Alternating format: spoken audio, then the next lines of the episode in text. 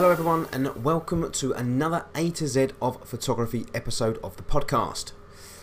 What is angle of view?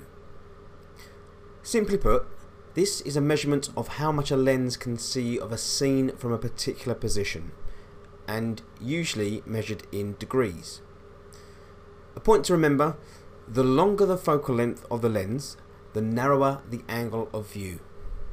Thank you for listening to this very brief episode. And remember, be creative, be inspired, be you.